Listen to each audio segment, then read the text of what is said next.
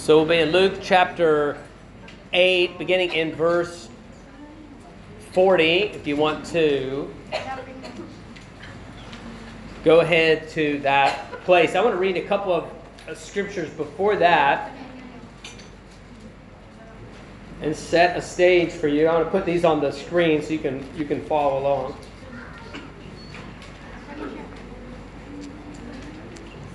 Some of you may have been doing uh, read through the Bible plans, and whenever you start a read through the Bible plan in January, it feels like around this time of year you spend a lot of time in Leviticus and then in Numbers.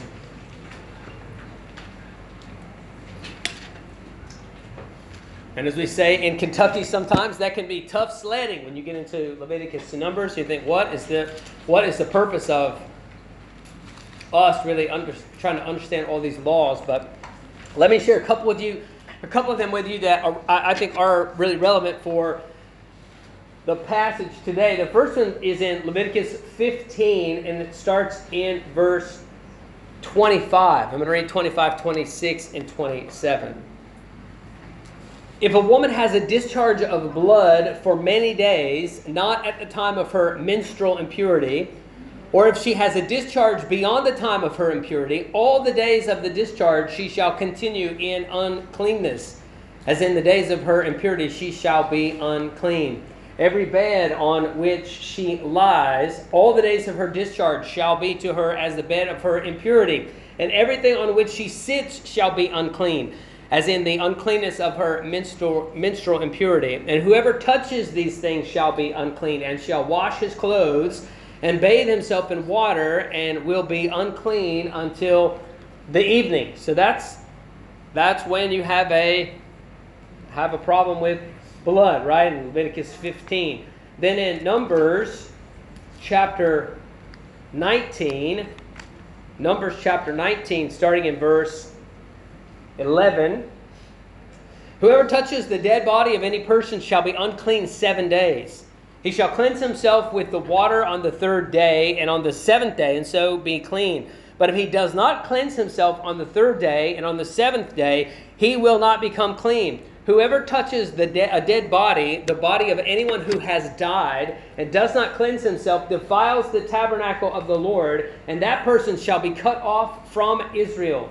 Because the water for impurity was not thrown on him, he shall be unclean. His uncleanness is still on him. So you have this kind of Old Testament picture that a person is uh, unclean, so they're defiled, and as they go about in their defilement, everything that they touch becomes defiled, and the people who touch those things become defiled. And it's this picture of sin, right? So uh, a lady has uh, just her regular monthly period, but she's uh, unclean for those days. And so when she sits on a bench, the bench becomes unclean, and anyone else who sits on the bench is then unclean. If she touches someone, that person's unclean. And if that person touches someone, then the person they touch becomes unclean. It just spreads around. That's the picture that we have, really, of sin, and the picture that we get from Leviticus and from, uh, from Numbers. So, as we've been going through our resurrection series, we've so far seen three different women. Two of these women were uh, widows, and each of these lost her only child. First Elijah, then Elisha, and then last week we saw Jesus intervening and families being restored. This week in Luke chapter 8, we see another only child, but we finally get to see uh, a dad come on the scene. It's, it's, been, it's been women uh, the last three weeks, but now finally a dad is on this scene. And also this time, instead of uh, seeing a son raised from the dead, we're going to see a daughter who is raised from the dead. Luke, Luke chapter 8 is actually a kind of a, a beautiful chapter, uh, I think, because it starts really focused on women, the women who are accompanying Jesus, and ends with these two great stories about females uh, as well. And so sometimes I, I think we will uh, we'll feel like well, the, the, scripture doesn't have as much to say about ladies, but it, to me it's just it's just not true. This scripture has a lot to say about women and. Um, and just what a beautiful picture that Jesus gives as he ministers to women, and as in the beginning of Luke chapter 8, as women minister to him. Okay, Luke chapter 8, we're going to start in verse 40. Now, when Jesus returned, so we'll, we're going to talk about this in just a second, but Jesus had gone across the lake and uh, he had met a demon possessed man. He uh, drove a legion of demons out of that man. The community got together. They said, We can't believe it. This is amazing. Please leave. And Jesus, so Jesus goes across the lake, delivers one man from all these demons, and then he goes back across the lake again. And, and this is when it says when he returned. That's where he returned from, across the the lake there, across the sea, and the crowd welcomed him, for they were all waiting for him. And there came a man named Jairus, who was a ruler of the synagogue, and falling at Jesus' feet, he implored him to come to his house, for he had an only daughter, about 12 years of age, and she was dying. As Jesus went, the people pressed around him, and there was a woman who had had a discharge of blood for 12 years. And though she had spent all her living on physicians, she could not be healed by anyone. She came up behind him and touched the fringe of his garment, and immediately her discharge of blood ceased. Verse 45 And Jesus said, Who was it that touched me? When all denied it, Peter said, Master, the crowds are surrounding you, and they pressing in on you. But Jesus said, Someone touched me, for I perceive that power has gone out from me. And when the woman saw that she was not hidden, she came trembling and falling down before him, declared in the presence of all the people why she had touched him, and how she had been immediately healed. And he said to her daughter, Your faith has made you well. Go in peace. Verse 49 While he was still speaking, someone from the ruler's house came and said, Your daughter is dead. Do not trouble the teacher anymore. But Jesus, on hearing this, answered him, Do not fear, only believe, and she will be well. When she came to the house, he allowed no one to enter with him except Peter and John and James and the father and the mother of the child. And all were weeping and mourning for her. But he said, Do not weep, for she is not dead, but sleeping. And they laughed at him, knowing that she was dead. But taking her by the hand, he called, saying, Child, arise. And her spirit returned, and she got up at once, and he directed that they should that something should be given to her to eat. And her parents were amazed, but he charged them to tell no one what had happened. Father, we pray that as we open your word today, that you, Lord, would you help me to decrease, that you might increase in this time. I, I pray that you would speak to our hearts, and Lord, would you uh, allow us to move into this uh, depth of relationship with you, whereby we uh, allow the light of Christ to shine through us, where we're changed and molded. And Lord, I pray for our personal spiritual lives. I pray for our marriages and for our families. We pray, God, for those who live in singleness and ask that you would bless them and use them, in, uh, Lord, in a special way. We thank you for, uh, Lord, the, the love that you have for us. And we pray that you would teach us and cause us, Lord, to grow in our faith and, uh, Lord, in our actions as well today. We pray. In Jesus' name, amen. Amen. So in the text, we see this, and this is what I really would say that uh, I come away with this. When Jesus is uh, there with the man in verse 50, they come and they say, Your daughter is dead. Don't bother to teach her anymore. And he says to the father, Do not fear, only believe. Do not fear, only believe. Because our trust lies not in what we can see, or our trust doesn't, doesn't uh, have its uh, foundation in what we can do. Our trust is based on what Jesus can do. If you've been around here very long, you probably have heard me talk about these four stories. These four stories are in the same order in Matthew and in Mark and in Luke, where Jesus is in a boat and they wake him up and they say, We're going to drown. Do you not care? And he speaks and calms the sea. And after that, he goes across and he meets the man that's filled with demons and he drives all of those demons out. And then he comes back across the lake and he meets uh, this lady and he heals her physical body. He raises this girl from the dead. And these four stories point us to the fact that Jesus has power over the natural world. When he says stop, it stops. The wind stops and the rain stops, it just ceases. His power over the supernatural. When he says go, demons go. There's no argument, there's no discussion. He says go, and they go because he's in control of the supernatural. He's in control over our physical bodies. When we feel like we're uh, wasting away or when we're weak, we can't go on, Jesus speaks and our physical bodies are strengthened. And then life and death. We see these pictures. That's why we're looking at the resurrection passages as we build toward Easter. I love the way Sam put it last week. Everyone else everyone else has to ask for help in order for someone to be raised from the dead. And Jesus doesn't ask for help, Jesus just commands get up. Get up. And they get up. His power over life and over death. Uh, these two stories I really because we're focused on resurrection. I wanted to start in the beginning and then jump the lady with the blood and go right to the end. Just tell the resurrection part of the story. But these two are always tied together in the scripture. They, they're like that in Matthew, they're like that in Mark, they're like that in Luke. And I, I, I tried to separate them out and realized they're, they're together for a reason. I shouldn't be trying to pull them uh, apart. Just look at some of the similarities, right? in these two stories. We have an actual daughter, and then Jesus, when he's talking to this uh, woman about her healing, he calls her daughter. The girl is 12 years old. The lady has been bleeding for 12 years. The father is admonished to believe. The lady is reaching out in faith. Both of them fall down at Jesus' feet. They're both really in a position where they're almost completely out of hope. She's going to die, right? This uh, other lady has spent everything that she had on doctors and she didn't get better. And both of these healings involve touch. And I would say the reason I started in Leviticus and Numbers, both of these healings involve touch with someone that Jesus, according to the law, was not allowed to be touching. He shouldn't have been touching them. And yet, he did touch them. So, let's just dig into it. Here's the first thing I want us to see. The man had a lot, he had a lot to fear, but belief overrode his fear.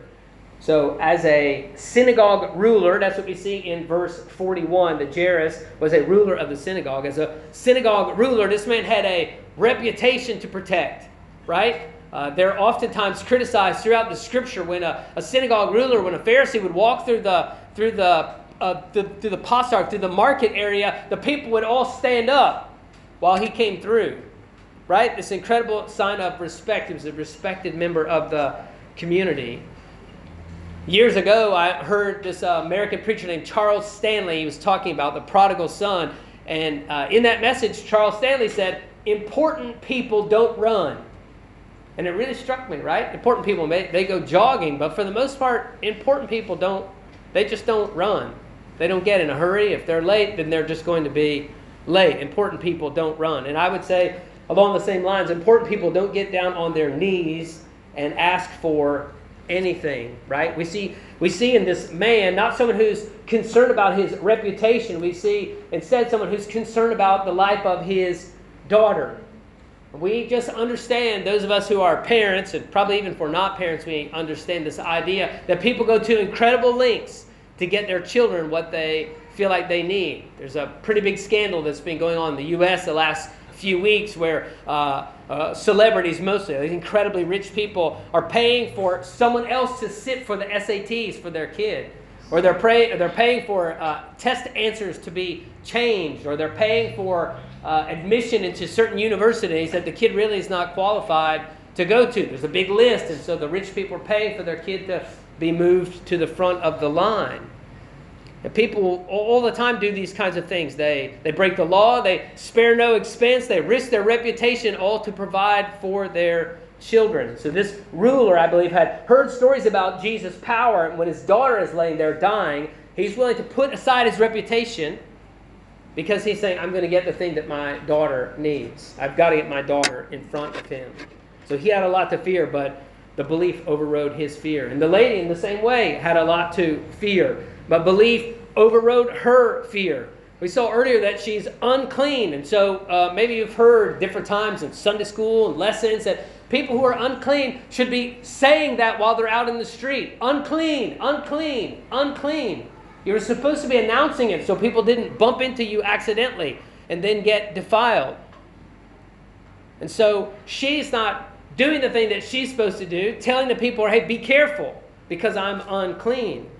Instead, she's going right into the middle of a crowd that she's not supposed to be in. This jostling, pushing uh, crowd. She gets right in there, even though she'd been sort of cut off from society for a long time. She gets in there and she's pressing in. Even against Jesus, she, she risks a, a touch because she believes that if I can touch him, that I'm just going to be healed. When we feel like we're out of options, we start to do things that we wouldn't normally do. This lady feels like she's out of options. When we have nowhere else to turn, we we, we take some crazy risks, right? We maybe travel overseas for some sort of medical treatment that's not allowed in our home country, or we uh, get involved in some sort of drug trial, or any of these kind of things that happen sometimes. This lady has done everything that she could do except come to Jesus and ask for help. And so when he comes by, this is not a lady who's in the middle of society and knows everything that's going on. So when he comes by, she's going to take advantage of that opportunity. This faith that she has is going to overcome her fear about what the other people are thinking, or about what the law says, or about any of these other things. She's going to take her chance to be healed.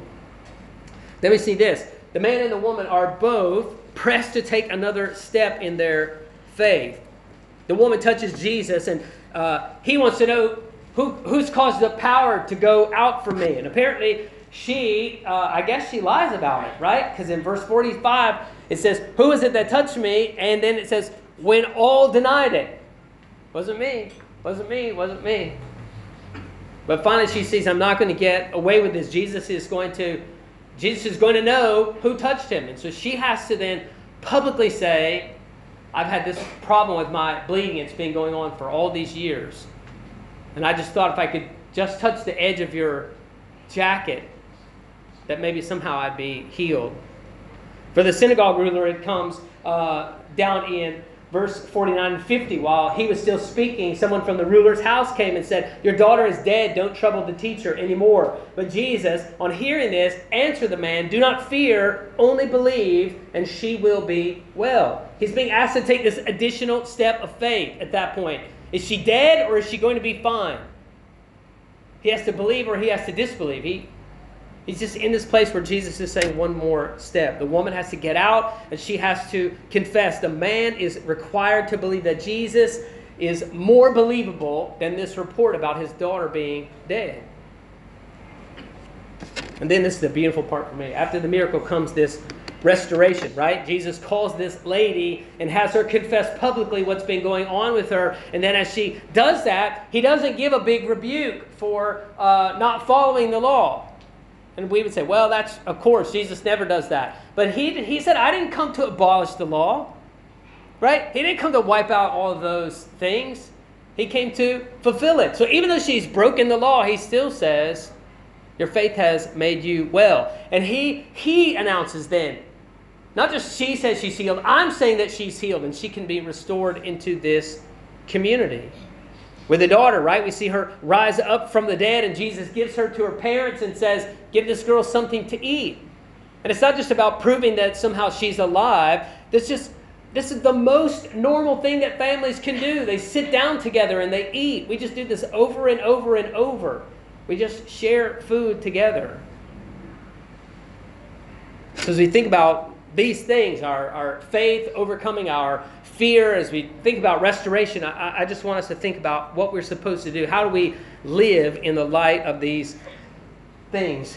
Here's the first one we should trust more than we fear right? We worry about our health, we worry about our family, we worry about our uh, jobs. There's there is so much that we can be afraid about. There's so much that we can be afraid about. But when our faith is in Jesus, he he will be at work in us to overcome that fear.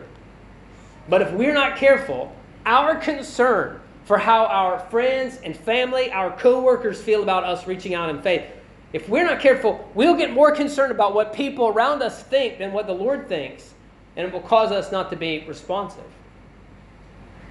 So in my life, there was a point we were not living for the Lord, and we start to get convicted about that, and we start to just live for Jesus. And people would come around and say, "Oh man, preacher boy." Then they would uh, just start to just start to say kind of things like that that they thought were funny, but it would just be the, sort of the community's way of pulling you back to where you were where you where you're supposed to be. That's not who you are, right? We go out, we drink together, we do this, we do that, we have these parties, and we don't want you to change. We want you to stay the same way that you are. And so they'll pull on you. And if we're not careful, we allow other people's perception of us to keep us from being obedient. We have to make sure that we are really trusting in Jesus more than we are fearful of people around us. We have to reach out in faith. I think the reaching out in faith, I, write this, uh, I think, in the margin of almost every Bible that I have. When the woman reached out in faith, it made a difference. She, she reaches out because the way that we read the story, she's not the only one that's touching Jesus. There's so many people touching Jesus that when he says, Who touched me? Peter says, What are you talking about? Everyone's touching you. Everyone's touching you. But Jesus says, No, someone touched me. When she reached out in faith, it made a difference. Somehow, her believing and reaching caused her to receive something that the other people who were touching him didn't receive. She reached out in faith. It made a difference. This is right out of our experiencing God. If you're in our experiencing God study, we're hearing this over and over in our class. Right? A crisis of belief calls for obedience. And we keep hearing this in experiencing God that when God reveals what he's about to do, that it causes you a crisis of belief. So when someone tells the Father, don't fear, only believe, he has then a crisis of belief. Which one am I going to believe? Am I going to believe Jesus or am I going to believe this report about my daughter being dead? And according to Henry Blackaby, who's the writer of this, our path of obedience is always going to put us in a spot where we have to show what we believe. We're always going to get into this spot where we have to take a step out, where he says, the thing that you do shows what you believe about God. I think we're there uh, with our church a little bit, right? We're, we're just in this spot with IBCBI that requires obedience and stepping out in faith. Uh, I'm trying to think, I think it was Eric when, we, when he was here, we were at the house, and he said, You know, I keep thinking about how my family is responding in faith by leaving the Netherlands and coming to uh, Malaysia. And he said, I haven't been thinking so much about how your family, who has so much invested in this church and loves this church and loves the people that are part of this church, how much faith it is requiring for you to sort of take your hands off certain things. And I said, we're, we're trying to be always in a spot where we say, Lord, it's not our church, right? It's just, it's your church. And so we want you to do what you want to do. Bring up the leaders that you want to have. And if we try to hold too tightly to the, to the steering wheel, I think we'll just crash it. It's not our responsibility to be in charge of those things. And so then, as, as God just raising people up to lead worship for the first time and to serve in different ways, ways that they've maybe never served before, I think that response shows that people are taking that right. There's a crisis, and then they, they take the next step. When someone says, Would you lead the Bible study this week? And their first thought is, I don't, I don't know about that. That seems like a pretty big step. And then they say, Okay, I'll, I'll do my best. I'll do my best, right? Then I think that's people responding in faith. And I, to us, it's really encouraging. So maybe you're in a place where you're having a faith crisis and it's something in your personal relationship with the Lord. Maybe it's about your family or it's about your, your health, your, your work life, your marriage, your kids, right? We have a mat, so many things that we have to be concerned about.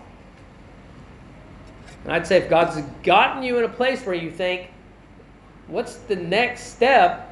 And how do I know if I'm making the right step? The way that you make that step, I think, really does show what we believe about the Lord. So, just a couple of questions, and then we're going to move to the Lord's table. Is there a place in your life? Is there a place in your life that Jesus is telling you not to fear, but instead to believe? Maybe you've maybe you've just been in the spot where you're wavering a bit about do I really turn over my faith 100% to Christ, or do I kind of keep trying to have one foot in, in each world? Right? I'm managing my own spiritual affairs, and, and, and, and, and I also see there's benefit, and so uh, maybe you're in that spot. Maybe you've just said, I, I, I'm realizing that I've, I've, I've not been uh, baptized as a believer, and you want to submit to that, right? We've talked about baptism a few times lately, and Maybe you've been thinking, I should do that, but you're just, I don't know, for whatever reason, you're, you're, you're hesitant. Or maybe you would just be in a spot where you think, I really need the church to pray for me. I want my, I want my faith family to pray for me, but it's just, how, how open do I really feel like I can be about some of these, uh, some of these things? So I would think this is the, what we see in the passage, right? that Jesus would say to each of us, don't fear. Don't fear, just, just believe. And to go back to where we started in the beginning, this defilement that passes from person to person to person, this, this uh, spiritual uncleanness, it's the, the picture as I've been reading through some of these Old Testament books that I've just been loving so much lately, that when they touch Jesus, not only is he not defiled, but he's able to cleanse them. It's just to me, it's incredible. This like this lady's been going around defiling everything, or dead bodies have been defiling, and any, all these different kinds of things. And he is not concerned about that. He just reaches his hand right out and takes that dead body and says, Get up. Because he defeats that. He brings life where there was this spreading death before. We have this overcoming hope that is in Christ. This thing that was spreading defilement meets him and is defeated. And instead, hope and healing goes into people instead. Let's pray together. Lord, you, uh, you know your, your people and, Lord, the things that they are dealing with. And so uh, I just want to commit them to you at this moment. Lord, uh, maybe there's just, just rebellion in some, in some of our kids or uh, difficulty in families that we as believers know that we should work through and restore, and yet somehow we're hesitant. We're just, maybe we're just enjoying the bitterness a little bit, and uh, we refuse to just put it aside. Or maybe it's uh, a family thing. Maybe it's a, a, marriage sort of challenge. Maybe it's work or some kind of professional thing that is uh, eating at us and causing us to worry. And so we want to commit those things to you. Lord, uh, for many of us, it's uh, health. If it's not our health or a child's health or a spouse's health, then it's a parent's health. And we just uh, hear about cancer and we hear about uh, really extreme diagnoses that cause us to be um, Lord just knocked off our uh, knocked off our bearings, and we, we, we seem to not know which way is up sometimes. And so I just pray and ask that you would intervene. Lord, we pray for those who are uh, job hunting and who are uh, struggling with uncertainty in that part of their lives. Lord, for marriages who maybe seem fine on the outside, but uh, once the, the couple is back in the house, there's no communication at all for uh, the parent who goes to bed brokenhearted about how their child behaves, or uh, Lord, just uh, any of these other things, Lord, our uh, our weakness has really shown up when we when we realize we can't heal the people around us. And so we commit these things to you. Lord, they're God sized and they're not for us to handle. And so we commit them to you. And we ask that you would intervene, Lord, that you would give health and that you would give jobs and that you would give peace and that you would give hope to the people who are struggling without those things in these days. I pray, Jesus, that uh, as we as a church move forward, that you would continue to raise up new leaders. And God, I'm so thankful for the way that you're doing that. And uh, Father, as we in some ways just try more and more week by week to not be in the middle of things that um, we see you then bringing other people along who are taking on that load. And god how uh, optimistic we are about what you're going to do with ibcbi while we're not here. And so we look forward to lord um, uh, many many more people that come in and go out and, and are making an impact whether that's uh, in london or in the philippines or in south africa or uh, in the U.S. somewhere, in Europe, Lord, in Australia. We just pray that you would continue to use our people as you send them back out. And as we prepare to look at the Lord's table and just turn our eyes and just remember the death of Christ, we pray that, Lord, you would move in our midst. And if there's uh, a sin issue that's in our heart, I pray that you would, uh, through your kindness, Lord, that you would help us to be repentant, that we might uh, walk in newness of life with you, Lord, day by day in, in real hope with Christ. And so we pray that you would just bless. And God, uh, I pray that if there are unsettled sort of things that people wouldn't leave today before they're settled, whether that's coming to faith in, in Christ or, uh, Lord, seeking real spiritual help, I pray that today before uh, anyone leaves, if they need help, that they would seek it out from this faith family. We ask Jesus that you'd be glorified even as we turn our attention toward the table. We pray it in your name. Amen.